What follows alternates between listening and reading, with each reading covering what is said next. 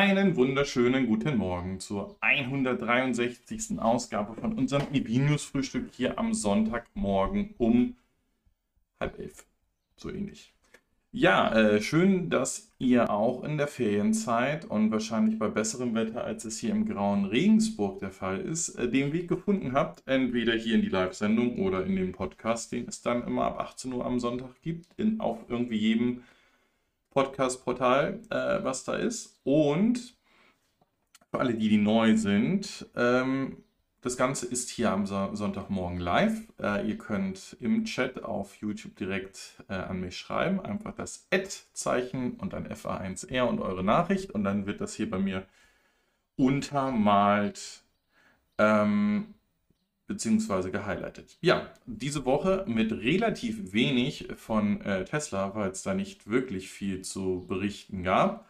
Ähm, eins der Hauptthemen ist, dass es endlich passiert ist, dass die Beta 9 oder die Version 9 des Fully Safe Driving Beta ausgerollt wurde. Ähm, hier geht es erstmal noch los, dass es ähm, ja, angeteasert wurde mal wieder von Elon auf Twitter. Äh, da ging es darum, dass man auch hier Mind of Cars sieht, also wo die KI versucht auch zu errechnen, was die Fahrzeuge, äh, die es feststellt, dann macht.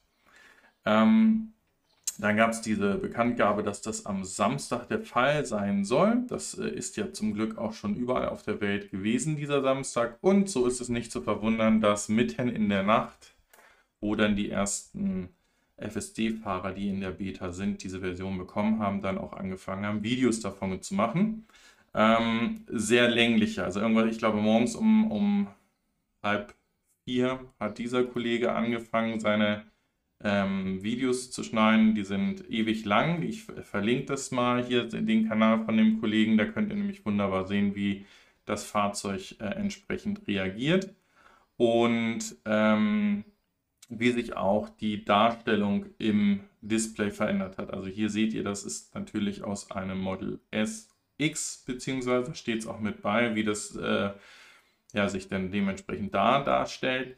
Was mir nicht ganz so gefällt oder was ich gesehen habe, ich mache das einmal kurz an, ja, das geht leider nicht, probieren wir das mal so wegzukriegen, dass hier doch schon ultra viel vom Display dann für das ähm, ja, visuelle Darstellen des FSD-Fahrens äh, gemacht wird. So, jetzt kann man natürlich sagen, ja, das Fahrzeug fährt ja dann auch alleine und man muss gar nichts mehr machen. Und äh, so kann man vielleicht diese Beta-Fahrer auch irgendwie beruhigen oder, oder einfach äh, vielleicht doch nochmal ähm, in den ähm, Kopf der, der ähm, Probanden hier rufen, dass es, wenn es wirklich zu Situationen in dieser Beta-Phase kommt, die noch nicht richtig bewertet werden, äh, dass man dann eingreift. Ansonsten macht es natürlich Sinn, wenn das nachher so, so gut ist, dass ich es dann auch gar nicht mehr zeigen muss. Also ähm, weder hier visuell, sondern dass man sich wirklich in das Fahrzeug reinsetzt und da eine Garantie hat oder sich äh,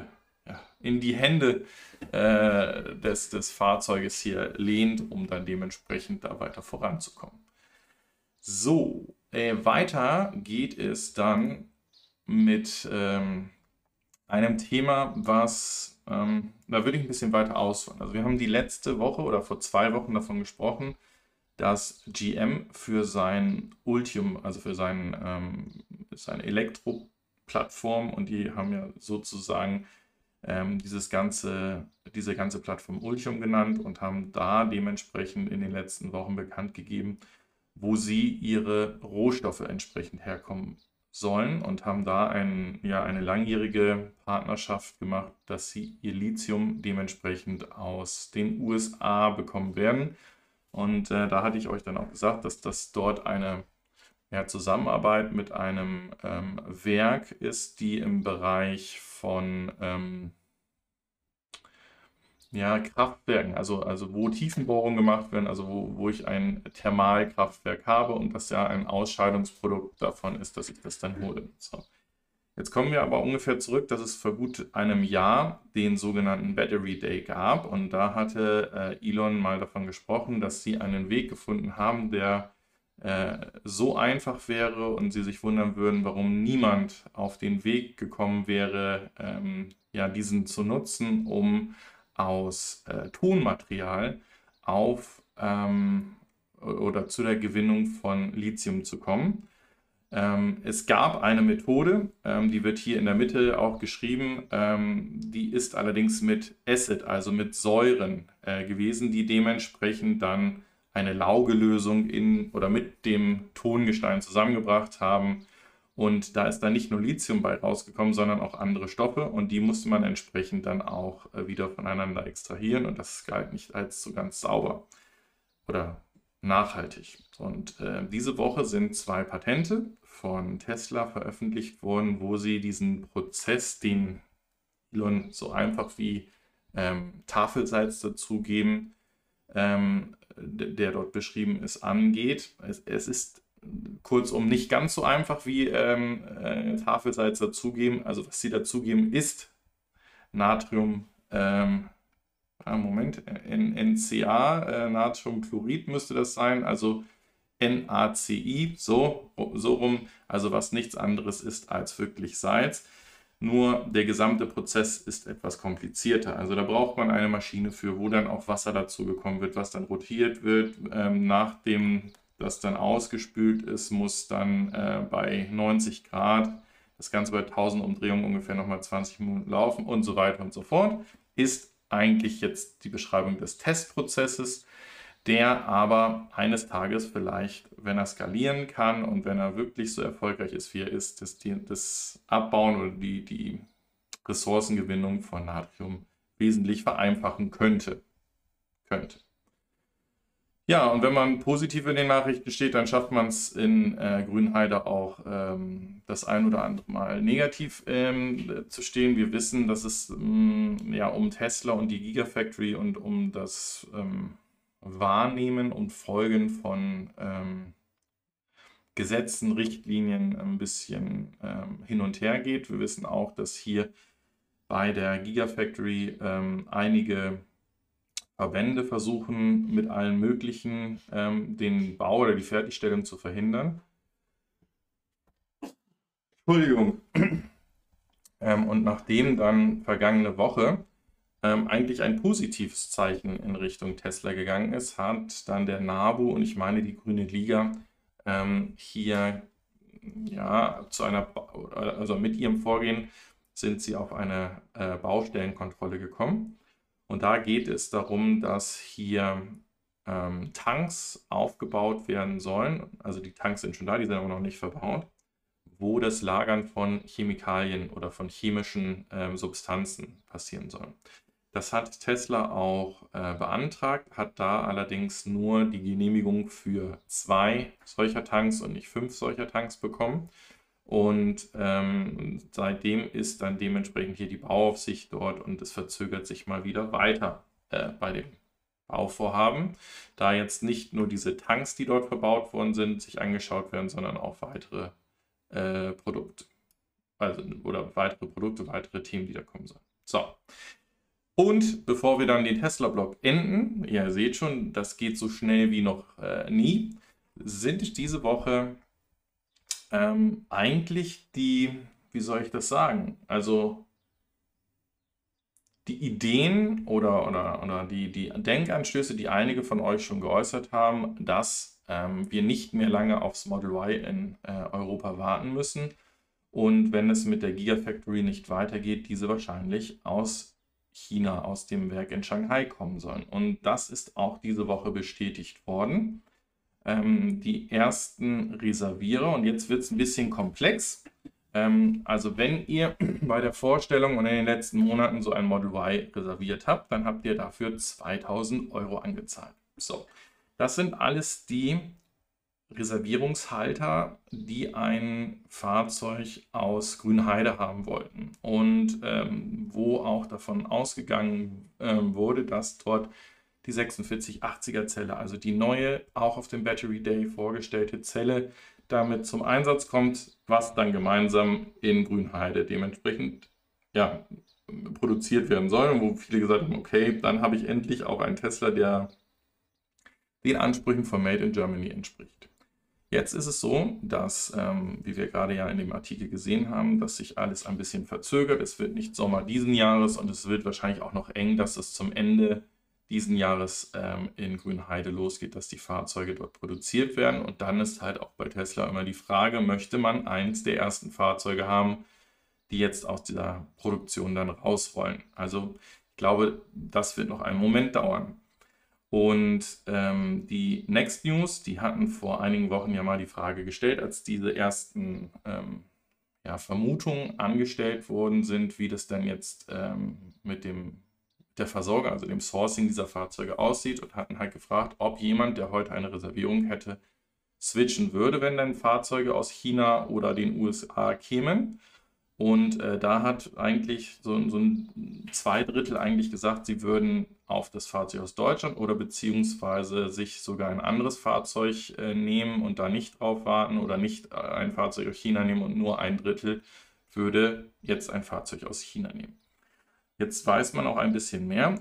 Äh, die Fahrzeuge, die aus China kommen, sind die Fahrzeuge, wie es äh, eigentlich immer startet, die ähm, die größere Palette ähm, umfassen, also die All-Wheel, also Allrad-Varianten, in dem Sinne ähm, Long Range und Performance. Und diese haben einen komplett neuen und eigentlich für uns unbekannten Akku drin. Denn das sind die Fahrzeuge, die aus Shanghai mit den sogenannten LG-Modulen äh, kommen.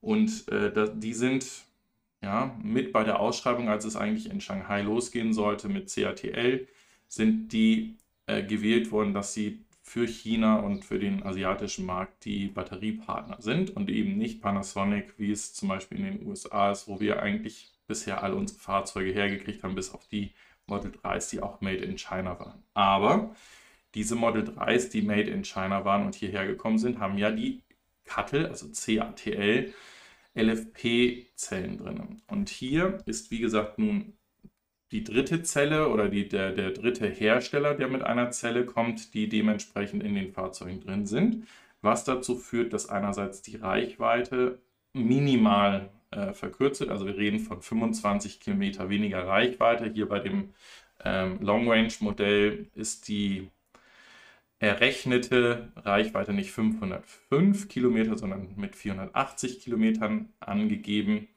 Jedoch ist das Fahrzeug dann auch bei Tesla gerade 2000 Euro günstiger zu haben, aber nicht zu konfigurieren. Denn diese Fahrzeuge, also wenn ihr in den Konfigurator geht, zumindest als ich das gecheckt habe, waren es immer noch die ähm, ja dann aus der Gigafactory kommenden Fahrzeuge mit, mit den Preisen hinterlegt, sondern die Fahrzeuge, die jetzt aus China hierher kommen könnten, sind die Fahrzeuge, die ähm, unter sofort verfügbare Neuwagen auf der Tesla-Webseite zu finden sind.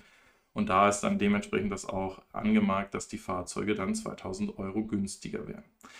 Ähm, bevor jetzt der Jubelschrei ausbricht und alle loslaufen, ähm, denkt daran, natürlich immer ein, ein äh, Referral-Code von einem ähm, Tesla-Besitzer schon zu nutzen, damit ihr dann dementsprechend diese, diese Mehrkilometer oder Freikilometer zum Superchargen bekommt. Kommt gleich auch meiner, wenn ihr die nutzen wollt. Wenn nicht, dann nicht. Oder er steht auch unten unter dem Video. Aber was hier interessant ist, ist, dass das Fahrzeug A noch nicht in der BAFA-Liste mit drin ist und B von dem Preis, wenn es denn so bleibt, also weil man hat noch keine Rechnung gesehen, nicht die 6000, sondern wenn die 5000 Euro Förderung bekäme.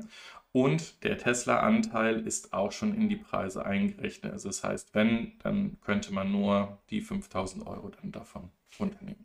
Ja, ähm, persönlich bringt das das Fahrzeug ähm, wieder in, in, in, unsere Köpfe hier in der Familie, weil ja, wie gesagt, wir im März ein Fahrzeug brauchen und wir uns eigentlich jetzt äh, umentschieden haben und nicht nur eigentlich, also es wird bei der Umentscheidung bleiben. Ähm, wir werden wohl nicht auf das Model Y setzen, sondern ähm, auf einen anderen Hersteller mit dem Fahrzeug gehen dazu, aber dann später mehr, wenn es dann wirklich soweit ist und das Fahrzeug auch final bestellt wurde. Aber was mich interessieren würde, ähm, auch wenn das wahrscheinlich schon hunderttausendmal gefragt wurde, würdet ihr jetzt so ein Fahrzeug bestellen und gegebenenfalls das vielleicht zwei Jahre so, oder sogar drei Jahre fahren und dann auf ein Model Y aus äh, Deutschland ähm, switchen? weil ich glaube, das wäre, also die 24 Monate, das wäre eine clevere, ein cleveres Herangehen, einerseits jetzt schnell dieses Fahrzeug zu bekommen und Erfahrungen damit zu machen und B ist wahrscheinlich die Qualität bei dem Fahrzeug schon gigantisch gut, dass da aus China kommt. Aber ja, schreibt ihr mal gerne dazu. Ähm, ich soll in den Chat gucken. Das machen wir doch mal. Also, hier geht es los. Ähm, der Raimund Stapelfeld hat mich nochmal berichtet, das ist nicht NACI, sondern NACL, was ähm, bei dem Prozess der ähm, Tafelseitszuführung äh, und des, ähm, zu, dem, zu dem Tonmaterial äh, kommt. Ähm, der Thomas Havlik, der schreibt äh, auch schon hier passend auf die Frage, er würde auf das Model Y aus Grünheide warten, auch wenn er noch zwei Jahre dauert, lieber Thomas Havlik. Ähm, und dann haben wir hier unten, da habe ich mit in den Chat reingeguckt, dann sollte das jetzt passen. Ähm, der Helmut schreibt, macht am Ende fünf Jahre Vorsprung. Ja, ja, das könnte passieren. Also, ähm, wie gesagt, so, so, so, so vom ersten Denken her, glaube ich, machen viele sich den ähm, und sagen, also die Gedanken und sagen, ich bleibe bei dem europäischen Modell, aber ich kann mir sehr, sehr gut vorstellen, dass die Fahrzeuge gut sind. Vielleicht müssen wir dort auch etwas lernen, wie die richtig geladen werden, damit die Ladegeschwindigkeiten oder der Ladeprozess äh, vernünftig laufen. Aber sowohl die CATL als auch die LG-Zellen werden zumindest als, mh, hm, wie soll ich das mal sagen, alltagstauglicher angesehen, weil die auch bei hohen Minusgraden, also bei kalten Temperaturen besser performen sollen und sich weniger abschalten oder also diese, diese Schneeflocke dann dementsprechend angezeigt werden. Also von daher, das kann und muss nicht eine, eine schlechte Entscheidung gerade sein, äh, hier zu switchen. Also ich würde mir das nochmal überlegen. Dem Thomas Havlik ist der Akku wichtig, ja, aber ähm, machen wir mal die Hypothese auf, dass Grünheide jetzt im Sommer geöffnet hätte.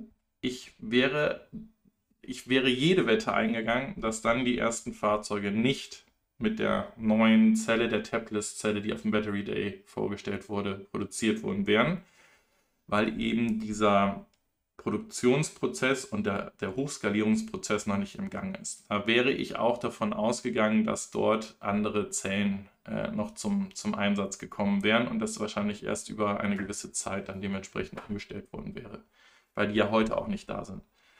Und ähm, wie gesagt, so wie ich gerade schon gesagt habe, ich halte den LFP-Akku, der von CATL kommt, für gerade diese, ähm, ich nenne es jetzt mal Einstiegs- und Basisfahrzeuge für einen hervorragenden Akku, weil dieses Fahrzeug ist auf Kosteneffizienz getrimmt.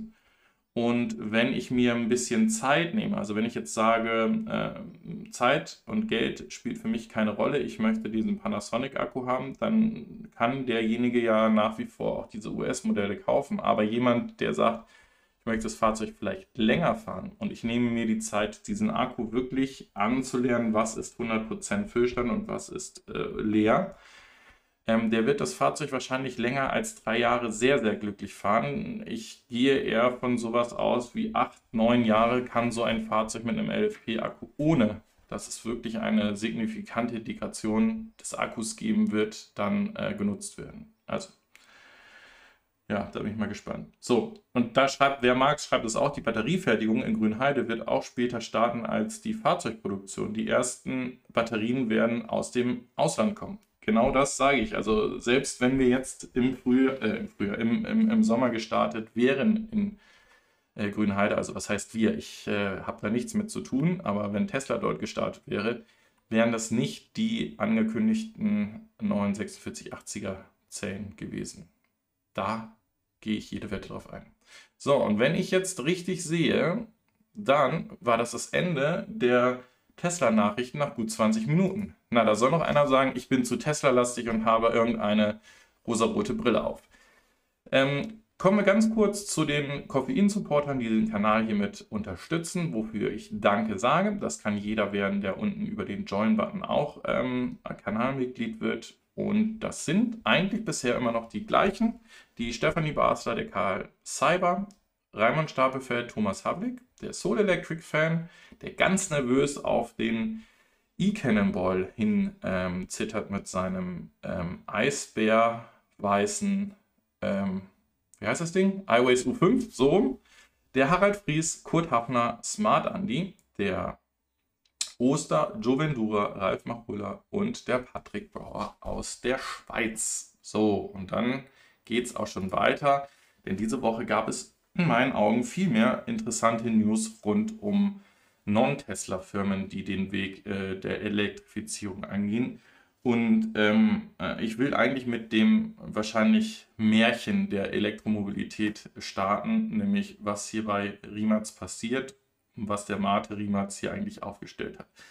Wir müssen uns immer noch überlegen, wie das Ganze äh, zum Tragen gekommen ist, denn das hätte auch eine Geschichte sein können, die irgendwo äh, in Deutschland hätte starten können und ähm, mit einem Automobilzulieferer oder sonst wo auf der Welt. Und ähm, überall wurde er dementsprechend nicht für ernst genommen oder weggeschickt. Und heute wissen wir, dass äh, nicht nur die Konzeptfahrzeuge, also diese High-Performance-Autos, äh, die der äh, Mate gebaut hat, ähm, eher für Furore gesorgt haben, sondern dass hier auch äh, namhafte Sportwagenhersteller wie ein Porsche, aber auch ein Hyundai in Rimac äh, investiert sind. Und so hat sich diese Woche etwas ereignet, was absolut mindblowing in meinen Augen ist. Denn der VW-Konzern hat sich von einem Prestige-Label, was sie haben, ähm, verabschiedet. Und zwar von Bugatti. Warum sage ich Prestige? Bugatti wurde damals gekauft und sollte ein, eine, ja, eine Präsentation der Stärke darstellen, als sie das erste Produktionsfahrzeug mit über 1000 PS gemacht hat, also Produktionsfahrzeug, dass das jeder Kunde kaufen kann. Ähm, und man hat dann ähm, gesehen, dass dieses Rennen doch weitergeht und die Fahrzeuge unglaublich teuer sind. Also ich meine, zweieinhalb Millionen geht es los bei den Fahrzeugen, äh, bei den Bugatti Veyrons und ich meine, dieser Chiron, der aktuell ist, da haben wir auch mal drüber gesprochen, dass ähm, ebenfalls ein Tribute-Car wäre in, in die gute alte Zeit, äh, wo Bugatti noch ähm, ja, mehr Fahrzeuge gebaut hat, ähm, was dann, bevor es eigentlich wirklich losging, an einem sogenannten CR7 für unendlich viele Millionen gegangen ist. So, jetzt gab es aber im letzten Jahr den Start der Pandemie, den bösen C.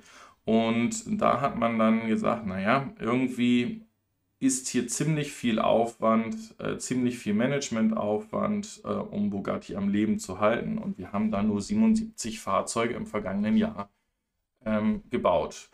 Und was könnten wir tun, damit einerseits diese Marke nicht vom Markt verschwindet, aber wir uns vielleicht ähm, mehr fokussieren können auf unseren Elektrifizierungsweg? Und dann hat man hier eine Partnerschaft mit Rimac ja erst von der Porsche-Seite gemacht und jetzt so gesehen meine Worte Rimac Bugatti geschenkt. Denn die Aufteilung heute ist, dass 55% von äh, Bugatti an Rimac gegangen sind und die verbleibenden 45% an Porsche gegangen sind. Und Porsche hat zusätzlich 24% Anteile an Rimac.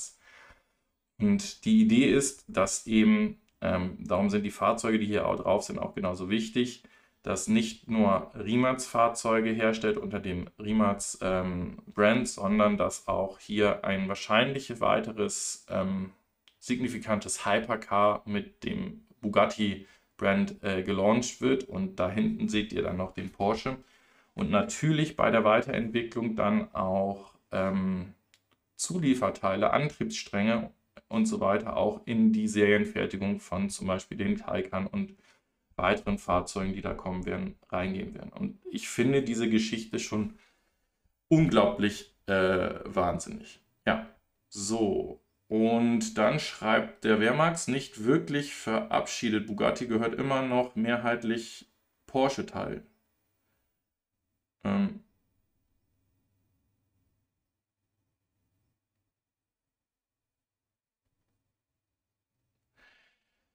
Okay, also er, er hat es jetzt gerade hochgerechnet, da wäre ich auch noch zugekommen. Also diese 24 Prozent, wenn man dann 55 Prozent plus die 45 Prozent von, äh, die sowieso an Porsche gegangen sind, nehmen würde, sind das über den Daumen 58 Prozent. Das heißt, es liegt eigentlich die, die, die Mehrheit weiter in dem VW-Konzern oder zumindest dann bei Porsche. Ähm, machen wir einen Haken dran. Aber ähm, die, die, die, diese Märchengeschichte, die da eigentlich entstanden ist, äh, ist trotzdem genial. Und ähm, das ist halt einfach nur die Macht der Zahlen oder wie man sie darstellt. Ne? In der Presse ist es halt genau diese, äh, Rimac bekommt Bugatti zu 55 Prozent und dann haben die meisten schon nicht mehr diese Zusammenführung gekriegt. Was bedeutet es eigentlich, wenn ich 45 Prozent habe und zusätzlich 24 Prozent von den äh, 55 Prozent, die ja dann an Rimac gegangen sind, auch habe? Also das ist absolut richtig. So, und Mainzer schreibt, ja, Audi, ähm, Audi uns ist dabei Bugatti beteiligt. VW hat, hat ein wenig Anteile verschoben. Ja, also, ja, also von daher machen wir da einfach einen Haken dran. Es ist eine coole Geschichte für Rimac. Im Endeffekt ist weiterhin ähm, die Stimmverhältnisse so, dass eine Mehrheit bei einem VW geführten Konzern dementsprechend ist. Und äh, wer, ma, äh, wer, mag, sagt noch, wollte nicht äh, kleinreden, was Mate geschafft hat, von ein Mann äh, Garagenbastlern zum CEO von äh, Bugatti. Ja, und genau das ist diese, diese Märchengeschichte, äh, die da passiert. Also ähm, ich meine, es gab dazu auch mal eine, eine ZDF-Reportage und da wird der Mart Riemertz auch als der Elon Musk Europas genannt und eigentlich ähm, ist das, was der Mate Riemertz da geschafft hat, ähm, viel, viel höher einzuwerten, weil es eben wirklich aus dem Garagenbetrieb eines, eines Visionärs entstanden ist und nicht jemand sich in ein Unternehmen mit seinen Milliarden eingekauft hat und dann das Ruder rumgerissen hat, sondern das ist alles ähm, aus einer Garage geboren. Also das ist eigentlich diese, diese Geschichte, wie man sie gerne wahrscheinlich in den USA erzählen würde. So, eine weitere geniale Geschichte, die aus Europa kommt und wo wir häufiger davon gesprochen haben, ist der Lightyear One. Und ähm, wir haben ja intensiv eigentlich darüber gesprochen, als ähm, Fully Charged dieses Fahrzeug schon mal oder dieses ein Prototypen von dem Lightyear One fahren durfte und wo man da schon gesagt hat, dass das wahnsinnig ist, wie wenig Energie benötigt wird, um das Fahrzeug effizient zu fahren. Und äh, diese Woche ist der Lightyear One oder ein Prototyp des Lightyear Ones auf, einem, äh, auf einer Rennstrecke, auf einem Proving Ground wieder unterwegs gewesen und hat eigentlich mal unter Beweis gestellt, was mit diesem Fahrzeug eigentlich möglich ist. Und jetzt kommen wir wirklich zu Zahlen, die ähm, in meinen Augen mindblowing sind. Und da muss ich sagen, warum macht das ein Startup oder muss das ein Startup-Unternehmen machen? Denn dieses Fahrzeug hm, zeigt eigentlich, wo wir hin müssten. Also energieeffizienter mit den Ressourcen umgehen und mit dem Know-how, was ich heute habe, zu versuchen, ähm, das Maximale rauszuholen. Jetzt kann man hingehen und sagen, ja komm, du redest von 441 Meilen Reichweite oder 700, knapp 710 Kilometern mit einer Ladung. Das schafft auch ein EQS von ähm, Daimler. Fast. Oder ja. Halt einfach mit dem doppelten Akku. Und wenn ich den Akku immer weiter vergrößern würde und sagen würde, aus einem 100er mal hin 120er oder sogar ein 150er, was ja bei äh, Fahrzeugen, die zum Beispiel von anderen Startups da in den USA ähm, im Reden sind, dann kann ich natürlich solche abartigen ähm, Reichweiten auch schaffen. Aber wenn ich jetzt hingehe und sage, ich schaffe das mit einer wahrscheinlich sogar eher durchschnittlichen Größe an Energie, die in dem Akku ist, nämlich mit 60 Kilowattstunden und schaffe dann die 700 Kilometer Reichweite, dann bin ich in, in genau dem Thema, wo wir hin müssen. Ähm, ich habe weiterhin die Individualmobilität. Ich habe ähm, versucht, möglichst mh, mm, effizient das Fahrzeug zu bauen. Also hier ist nämlich auch nicht die Konkurrenz zwischen den Designern und den, ähm, wie soll ich denn sagen, den, den Ingenieuren, die sich um den CW-Wert kümmern, sondern ähm, hier wird das Fahrzeug halt als Startup dementsprechend so aufgebaut, dass es ein Optimum rausholt. Und zusätzlich kann das Fahrzeug mit seinen 3,45 Kilowattstunden Solarintegration, die Sie, wie ihr hier seht, in der Fronthaube und über dem Dach haben, dann dementsprechend auch noch ein bisschen Energie dazu gewinnen. Das ist nicht viel, das wissen wir alle, aber wenn ich den Platz vernünftig nutzen kann, wenn ich so weit bin und Solarmodule einsetzen kann ähm, äh, und, und nutzen kann, dann ist das genial. Wir warten ja auch immer noch auf den Sono Motors, der ja ähnlich, ich meine, eine ähnlich große Integration von Solarfläche drin hat. Und da reden wir von so 35 Kilometern, die da generiert werden können pro Tag, wenn es ein Optimum an, an Sonne ist. Also, und eine ähnlich große Batterie, ne? 54 Kilowattstunden ist, glaube ich, jetzt der Ansatz, der in den Sion reinkommen soll. Die Frage ist halt, ob sie es schaffen, die Story so lange am Leben zu halten und noch diese 210 Millionen einzusammeln, damit die Produktion dann überhaupt starten kann. So. Ähm, dann schreibt Mainz dann nicht, die Kapazität ist das Problem, das Problem ist das Gewicht der Akkus. Ich habe kein Problem mit einem Auto, 120 Kilowattstunden Akku, aber wenn ich dann 4 Tonnen auf die Waage bekomme, ähm, ja, das ist, äh, das ist absolut ähm, richtig, wobei ich glaube, dass der Unterschied, also die Akkus dürften jetzt eigentlich nicht in Richtung 4 Tonnen dann gehen, sondern wir reden da eigentlich auch von ein paar hundert Kilogramm, die, die, die das mehr sind. Ich weiß aber, wo du darauf hin willst. Ich glaube, dieses 4-Tonnen-Fahrzeug ist dieser besagte Hammer-EV, der äh, dementsprechend mit bis zu 150 Kilowattstunden Akkus im Gespräch ist. Ähm, dann äh, der Bayernwaldler schreibt, er möchte gerne 130 fahren. Ähm, ich weiß nicht, ob er damit den Armin Laschet meint, der ähm, uns auch erzählt, dass äh, wir kein Tempolimit in äh, Deutschland brauchen, weil ja auch Elektrofahrzeuge, wenn sie 200 fahren, ähm, oder schneller, ähm, die sind ja umweltfreundlich, weil die verbrauchen dann ja nur regenerativen Strom. Das von jemandem, äh, der es schafft, in dem bevölkerungsstärksten Bundesland die wenigsten ähm, regenerativen Projekte an Stromgewinnung zu haben. Aber lassen wir das Thema Politik einfach mal hier raus. Ja, dann ging es für einen Teil der ID-Fahrer, also der ID3 und ID4-Fahrer, los, dass das neue Software-Update gekommen ist. Oh, müssen wir jetzt auch über Software-Updates bei VW jede Woche reden? Nein, nicht ganz. Aber das sollte jetzt das erste Update sein, wozu die Fahrzeuge nicht mehr in die Werkstatt müssen, sondern wo es dann jetzt losgeht mit der äh, ebenfalls Over-the-Ear äh, Over-the-Air-Update-Fähigkeit der, der Fahrzeuge. Das heißt, also wie wir es von, von Tesla kennen, dass ähm, die Software-Updates fürs Fahrzeug dann dementsprechend äh, geladen werden und dann auf die Fahrzeuge installiert werden und es nicht mehr notwendig ist, in die Werkstatt zu fahren und dass dann man per OBD-Stecker an die, an die Steuergeräte der Fahrzeuge geht und dann das Update macht. Ähm, ja, jetzt äh, ist es so, dass der äh, Frank von dem Kanal Schräg wohl noch einige Zeit warten muss, bis auch sein Fahrzeug ähm, diese Möglichkeit bekommt und aktuell nur die First Mover die Möglichkeit haben, auf dieses Over-the-Air-Update äh, oder davon zu profitieren.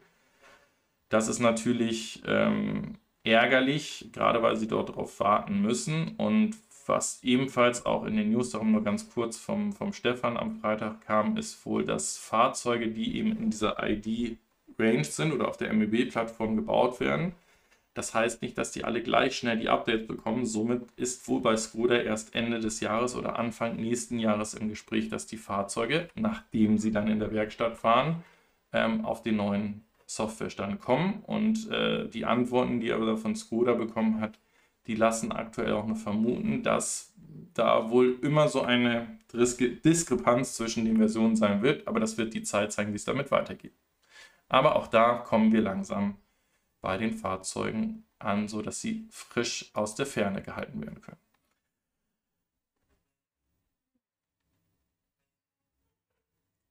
Achso, Bayer Waldler und nicht Bayern Waldler. Äh, ja, entschuldige dafür. Ähm, ja, dann etwas, ähm, was ich eigentlich nicht als ähm, eine äh, erwähnenswerte News halte, aber ähm, aus dem Grund, warum ich es jetzt anspreche, trotzdem bringe. Und das kann jetzt jeder Name stehen. Ich finde dieses äh, Thema Greenwashing, ähm, wo man sich jetzt als Unternehmen grün darstellt und nachhaltig darstellt, weil das gerade auch das äh, interessanteste Keyword in der Bevölkerung ist. Ähm, und dann ähm, seinen Zulieferern oder selbst im Unternehmen sagt, naja, wir haben auf 100% regenerative Energie umgestellt, ähm, das finde ich doch schon ein Ultra-Greenwashing. Also das ist eine Maßnahme, das sollte eigentlich in jedem Unternehmen, in jedem Konzern, ähm, der auf der anderen Seite ähm, grüne Fahrzeuge bauen möchte oder grüne Produkte bauen möchte, klar sein, dass das schon seit Jahren möglich ist und seit Jahren passieren sollte. Und dann in die Presse zu gehen und zu sagen, naja, äh, wir, wir erhöhen jetzt den Druck bei unseren Zulieferern, dass sie äh, das ebenso machen, damit wir dann eines Tages sagen können, unsere Produkte sind CO2-neutral produziert worden, finde ich dann doch schon ultra dreist. Also von daher lassen wir das mal. So, der Wehrmarkt schreibt noch etwas zu der Software. Die Software im VW-Konzern ist ein Chaos. Jede Marke kocht ihr eigenes Süppchen. Ja, äh, das ist, glaube ich, auch nicht nur bei VW der Fall. Aber was auf jeden Fall auch bei einem VW-Unternehmen ähm, der Fall ist, ist, dass Audi, nachdem sie uns ja ihren Fahrplan gesagt haben, wann die Fahrzeuge nicht mehr auf den Markt kommen äh, mit Verbrennungsmotoren oder sie haben angefangen und gesagt, der Verbrennungsmotor ist tot, der wird nicht mehr weiterentwickelt. Das heißt, sie werden ihn noch weiter bauen in der Form, wie er heute da ist und werden sich nach und nach darauf konzentrieren, elektrische Fahrzeuge, also voll elektrische, batterieelektrische Fahrzeuge zu entwickeln.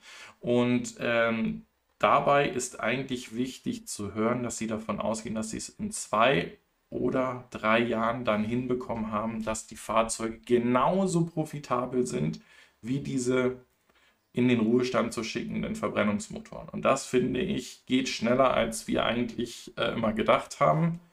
Ähm, Gerade wenn wir uns angucken, wann dann diese, diese Journey, also dieser, diese Reise bei einem VW oder bei einem Audi gestartet wurden und wie zaghaft man das jetzt gemacht hat, eben mit diesen Mischplattformen, wo ich ähm, Verbrenner, äh, Plug-in-Hybride und ähm, batterieelektrische Fahrzeuge drauf hatte. Moment mal eben, da räuspert sich jemand gleich.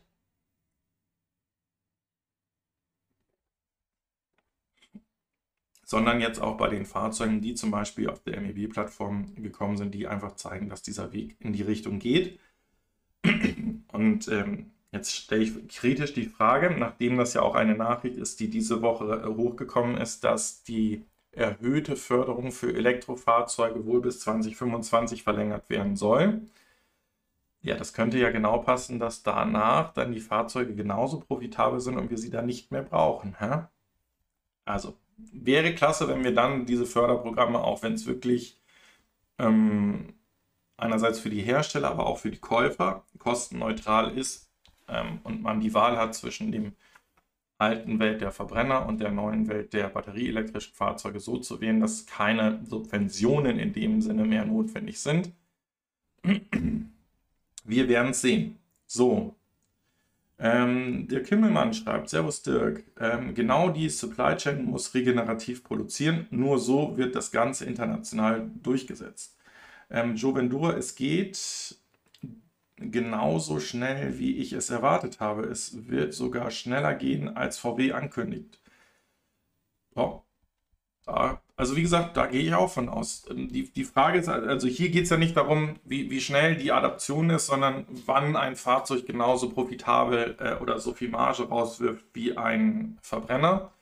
Und äh, da haben sie ja Jahrzehnte Zeit gehabt, diese Supply Chain, die gerade auch äh, vom Dirk angesprochen wurde, mit den Zulieferern so zu trimmen, dass sie ja eigentlich überall versucht haben, ein Optimum anzustreben und dann ja wirklich deren, äh, die, die Zulieferer, die sie haben, dann äh, ja auch stark unter Druck gesetzt haben. Also ja, ich bin mal gespannt.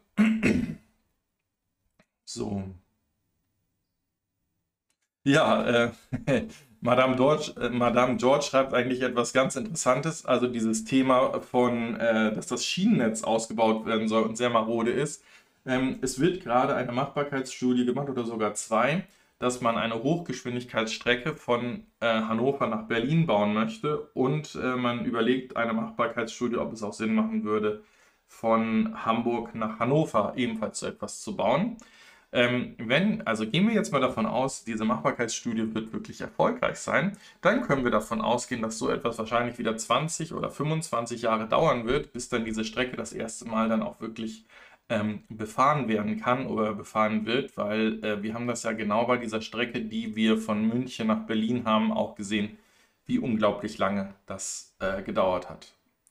So, aber was machen wir eigentlich mit den Ladenetzen? Denn da stellen wir ja fest, wir brauchen mehr ähm, Teilnehmer, also Marktteilnehmer, die Schnellladesäulen anbieten. Und ähm, hier ist da immer ein Beispiel, was wir eventuell auch positiv aus dem Dieselskandal hätten ziehen können, indem man die beteiligten Firmen, wo es ja immer noch nicht zu Ende geht, sondern seit dieser Woche ja auch Daimler ähm, äh, sich einer Massenklage entgegenstellen werden muss, wird, ähm, dass hier Electrify America ja daraus gegründet wurde. Und dieses Electrify America ist im Markt offen oder markenoffen und sucht gerade nach einem neuen Partner, der eine Milliarde mit in das Unternehmen äh, stecken wird, um den weiteren Ausbau zu machen. Hier ist noch nicht ganz klar, welcher Partner das sein könnte. Ich würde, wenn, wenn ihr mich fragt, darauf setzen, dass wahrscheinlich ein äh, Energieproduzent äh, wie eine Chevron oder wie eine, ähm, äh, wie heißen sie? Esson Mobile? Heißen die Esson Mobile?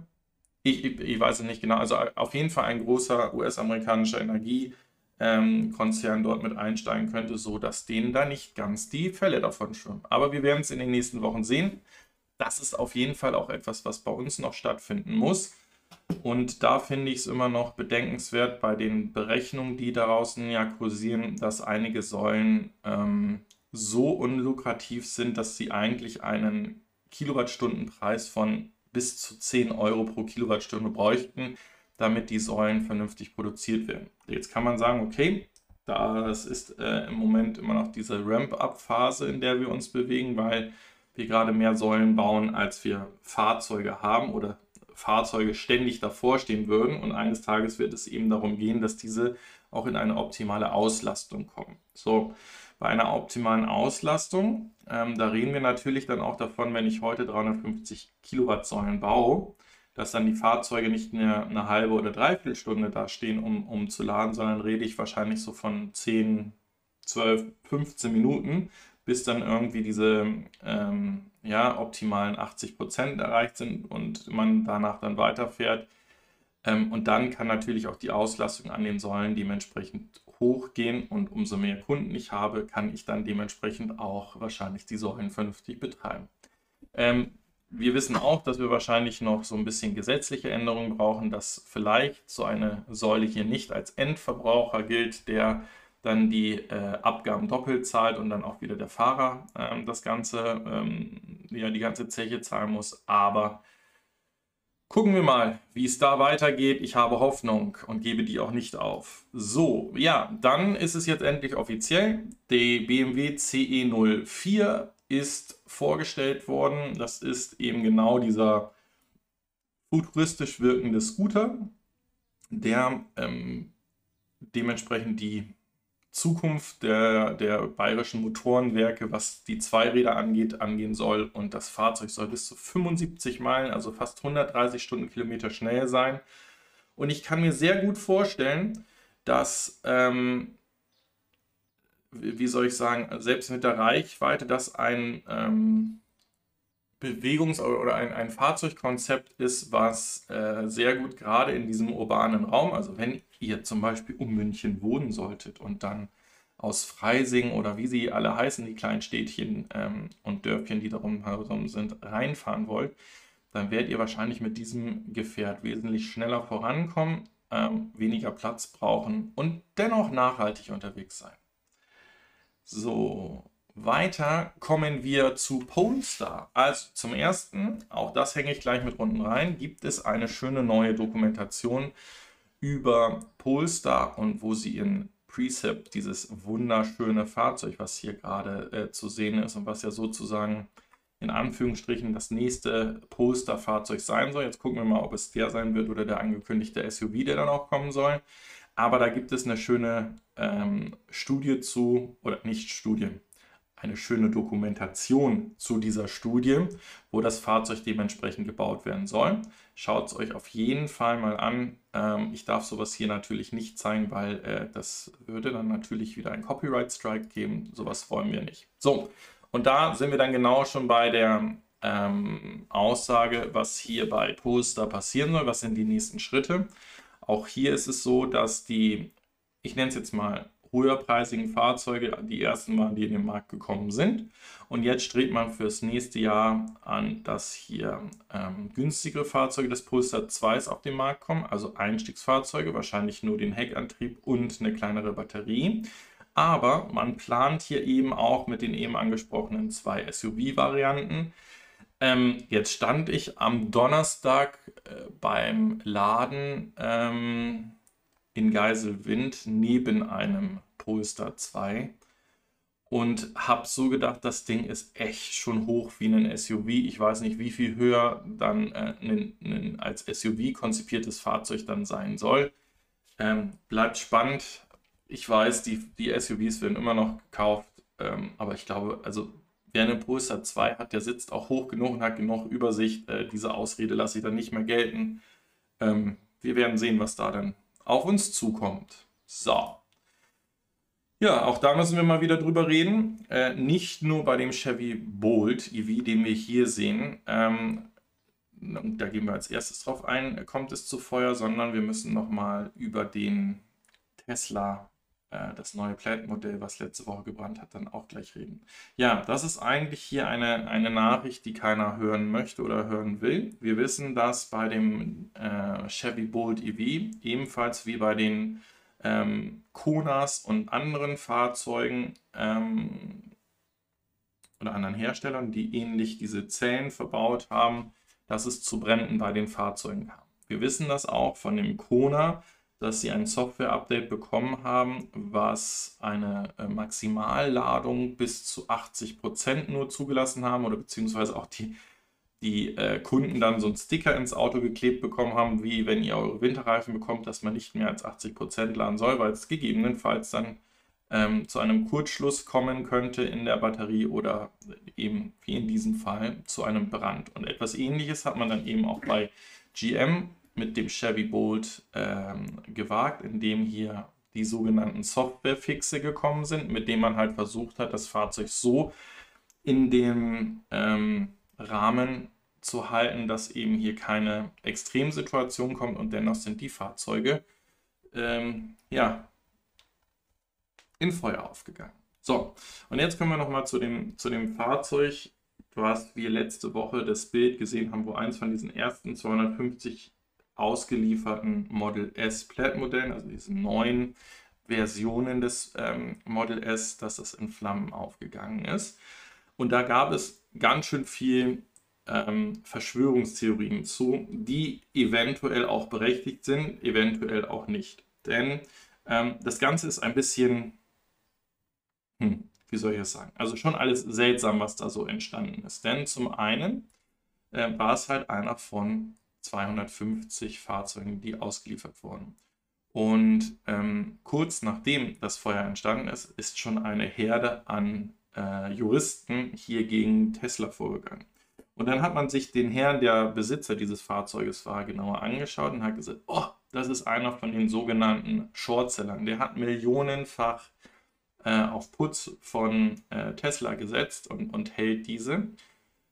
Ja, das ist, mm, wie soll ich das sagen? Das ist nur die halbe Wahrheit der Geschichte, denn dieser Herr also die Geschichte ist immer noch shady, weil er privat diese Anwälte eingesetzt hat. Aber man hat sich nicht sein Privatdepot angeguckt, wo Millionen von Putz drin sind, sondern man hat festgestellt, dass auf den Namen dieser Person, oder der ist CEO, also ähm, Vorstand eines, eines Unternehmens, wo sie eben für Kunden mit solchen Optionen arbeiten oder beziehungsweise auch mit diesen Optionen versuchen, den Markt zu machen, also Market Maker sind die nicht nur millionenfach Put-Optionen, sondern auch Call-Optionen ähm, innehaben. Aber das ist wieder halt das, was unter der Überschrift steht, was ja die meisten nicht lesen und vor allen Dingen auch nicht äh, in Verbindung bringen. Das heißt, ja, Man könnte sagen, der hielt oder handelt mit Put-Optionen, aber genauso hat und handelt der auch mit Call-Optionen. Dann würde ich dieses Thema würde ich, würde ich ausklammern und würde sagen, ähm, das, das kann man nicht nachweisen. Das, das ist sicherlich schwer nachzuweisen, dass da eine, ja, ein geplanter Prozess drin war, dass man sagen wollte, okay, ich kaufe einen von diesen Fahrzeugen, kaufe mir vorher Put-Optionen, bevor es dann, da kommen wir zu, zu den Quartalszahlen kommt und äh, zünde das Fahrzeug an oder das Fahrzeug entzündet sich, weil ein Defekt äh, herbeigeführt wurde und ich komme in die Medien und dann ähm, fallen die Aktien oder ich steuere den Kursverfall dieser Aktien dadurch, dass das Fahrzeug gebrannt hat. Was aber wieder dafür spricht und eigentlich nur dafür spricht, dass das Ganze irgendwie aufgesetzt und, und gestaged ist, ist diese Sache, dass da eine Mehrzahl, also nicht ein Anwalt ähm, eingeschaltet wurde, sondern eine Mehrzahl von Anwälten dann gegen Tesla hier vorgegangen ist für den, ja, für den Brand an dem Fahrzeug und man natürlich millionenfach äh, Schadensersatz haben. Also sehr, sehr, sehr zwiespältig.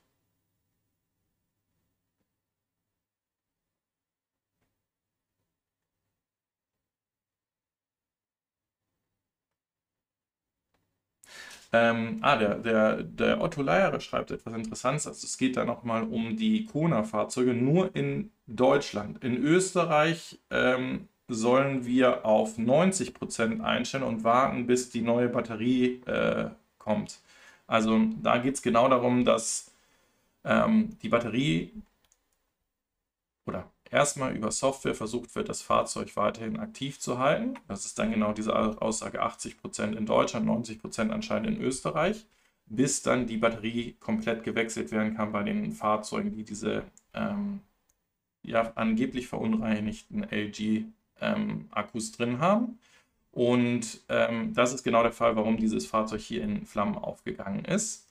Und ähm, dann kommt noch hinzu, dass die Akkus dann nicht etwa bei dem Hyundai-Händler eurer Wahl gewechselt werden, sondern dann werden die Fahrzeuge abgeholt. Ihr bekommt für die Zwischenzeit einen Leih-Kona und äh, die werden dann zentral von, äh, von Kona, von Hyundai ähm, gewechselt, die Batterien, sofern sie denn da sind, weil das wird auch einen, einen Moment dauern. So, ja, kommen wir zum nächsten Thema, ähm, wo ja auch viele so gesagt haben, äh, der Herr Sauer da von Fair, der, äh, der hat irgendwas in seinem Kaffee drin, dass der immer noch dieses Thema NIO so toll findet und das Thema ähm, Battery Swap Stations. Und äh, die Woche hat eigentlich angefangen mit einem, wie ich finde, schick gemachten ähm, Marketing-Stunt, den wir hier sehen, ähm, wo NIO sich sozusagen auf die internationale Expansion vorbereitet. Und ich hatte das in einer der letzten Wochen ja auch angesprochen, dass hier der ES6 und der ES8, diese, diese SUV-Fahrzeuge von NIO, äh, demnächst dann auch in Europa zu haben sein werden. Und natürlich macht es Sinn, das Ganze in Norwegen zu starten. Und somit fing eigentlich diese, diese Woche die, die Story um NIO und die Supercharger dementsprechend an. Und ähm, die haben so ein bisschen gelernt, oder ich würde sagen, viele Unternehmen könnten von Tesla lernen, wie man ähm, dieses Thema Marketing macht. Und ähm, die nehmen das Thema auf, dass sie sagen, sie werden ihre Swap Stations auch für andere Automarken öffnen. Und jetzt könnte man sagen, Moment mal, wir haben letzte Woche davon gesprochen, dass Tesla seine Supercharger öffnen soll. Machen wir einfach mal einen Haken dran, da passt die Geschichte mit ganz gut rein. Und ähm, ich gehe einfach mal auf die Kommentare oder beziehungsweise die Vermutung von, von einigen Zuschauern an, die gesagt haben, ähm, das kann nicht funktionieren, weil man müsste dann ja x tausend unterschiedliche Akkus dort haben von verschiedenen Herstellern. Und da hatte ich gesagt, ja, in der heutigen Zeit. Wenn ich aber dazu käme, dass sich weitere Hersteller auf die gleiche Akkugröße wie zum Beispiel bei NIO ähm, einstellen würden, und ebenfalls diese zum Beispiel über die App digital bestellt werden können oder über das Fahrzeug in der entsprechenden Größe, die man braucht, dann könnte das interessant werden, dieses Thema der Battery Swap Stations. Und dann macht es natürlich auch Sinn, dass sie ihre, ähm, ihre ja, Stations für andere Marken öffnen und auch diese Technologie teilen wollen.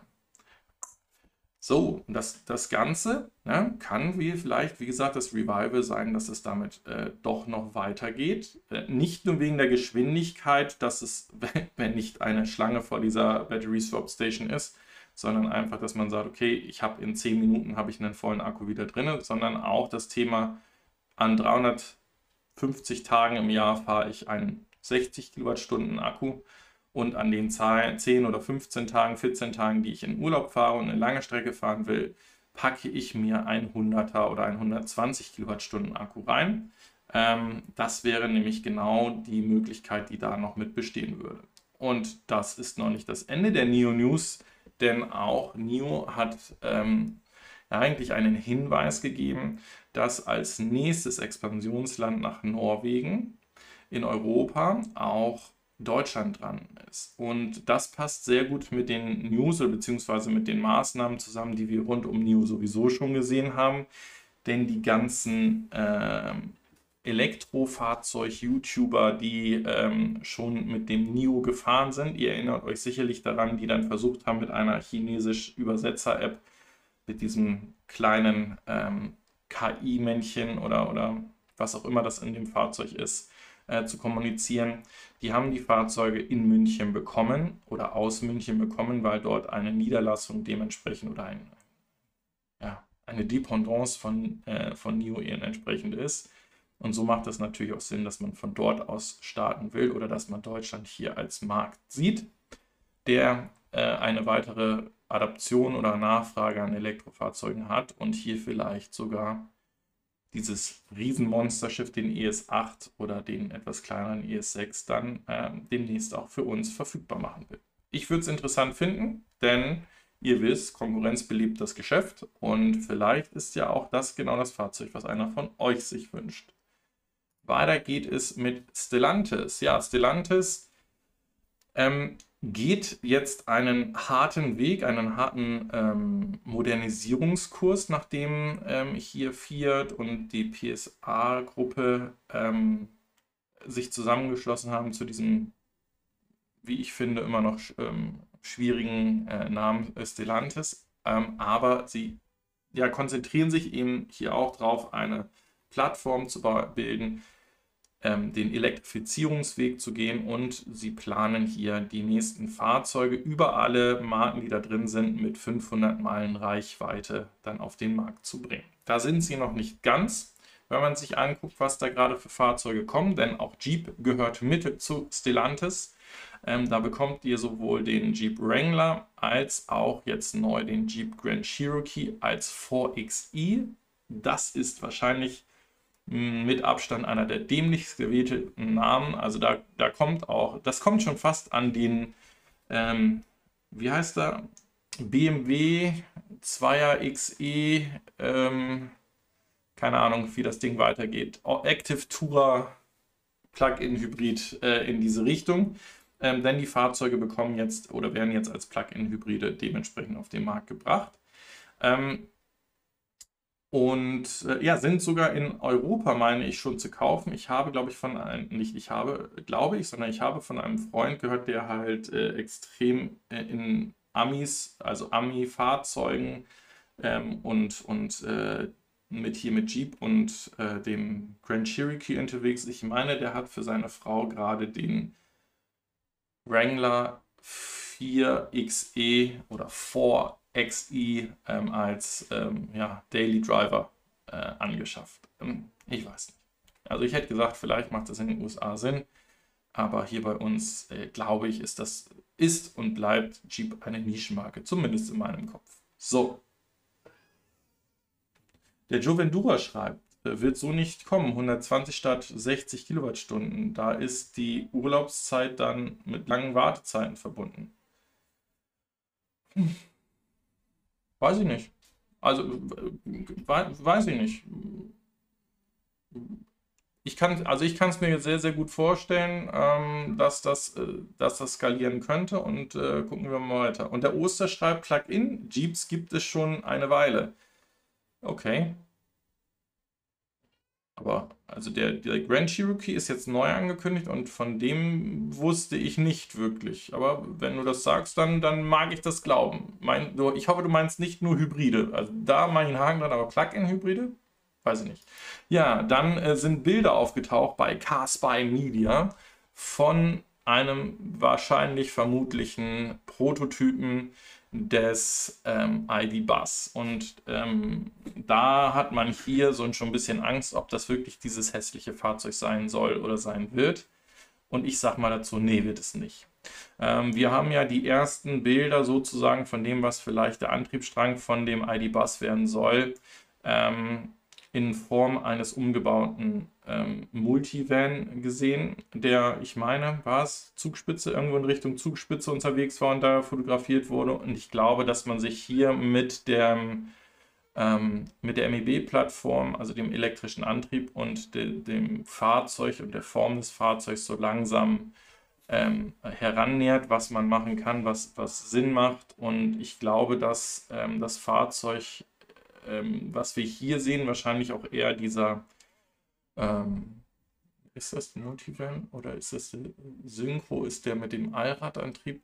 Ähm, diese, diese Hand, also für Handwerker vorgesehene Version, die dann dementsprechend auch diese Werkzeugkästen dann in das Fahrzeug eingehakt werden kann und so weiter. Und ähm, ich kann mir, oder nee, ich gehe da ganz stark von aus, dass das Fahrzeug, so wie wir es hier sehen, noch nicht in einer finalen Form sein wird. Was mich aber beruhigt, ist, dass es hier vorangeht und dass dieses Fahrzeug hoffentlich in diese Richtung getrimmt wird, dass man auch so einen, einen Bus dann einigermaßen effizient fahren kann. Cargo, genau, danke. So, und dann kommen wir zur letzten Nachricht. Ähm, auch Dodge Ram hat als Teil seiner Stellantis, äh, des Stellantis EV Days, das hätten wir vielleicht eins davor haben sollen, bekannt gegeben, dass zwar ab 2024 auch der gesamte ähm, Teilbereich von Ram, also Dodge Ram, dementsprechend ähm, auch mit elektrischen Fahrzeugen auf den Markt kommen wird. Und damit wären sie dann auch der letzte Truck-Hersteller in den USA, die eine elektrische Variante auf den äh, Markt bringen werden. Und hier ist schon wieder die Frage, ob das nicht ein bisschen zu spät ist. Ähm, wir werden es sehen. Ich kann mir gut vorstellen, dass es bis 2023 sowieso dauern wird, bis ernstzunehmend äh, Stückzahlen von elektrischen Pickup-Trucks auf den Markt kommen werden. Und dann werden wahrscheinlich genau die Fans, die heute die Rams fahren, auch noch das eine Jahr warten können, um dann erst auf ihre Fahrzeuge zu gehen. Also ich glaube, es ist nicht zu spät für äh, den Markt der elektrischen Pickup-Trucks. Ähm, ja, dass sie später dran sind als alle anderen, mal einen Haken dran. Aber ist doch schön, dass Stellantis diesen Weg auch endlich geht. So, damit sind wir am Ende der diesjährigen äh, diesjährigen, dieswöchigen Sendung angekommen. Lasst gerne noch einen Daumen da, wenn ihr mögt, was ich mache. Ein Abo habt ihr sowieso da gelassen, wenn ihr liebt, was ich tue. Und wer nicht genug kriegt und das Ganze auch noch im Auto zum Beispiel als Podcast hören will, ähm, schaut doch einfach mal auf einem der Spotifys, Google Musics, Apple Music Stores oder sonst was vorbei oder da, wo es halt Podcasts gibt denn ab 18 Uhr gibt es diese Sendung dort auch im Audioformat. Ich sage vielen, vielen Dank fürs Einschalten und wünsche euch noch ein schönes Restwochenende. Hier geht gerade die Welt unter, es regnet in Strömen. Ich hoffe, bei euch ist das Wetter so ein bisschen noch zum Genießen und dann starten wir morgen wieder alle frisch und froh in eine neue Arbeitswoche. Bleibt gesund. Ciao, sagt euer André vom Fair. Bye bye.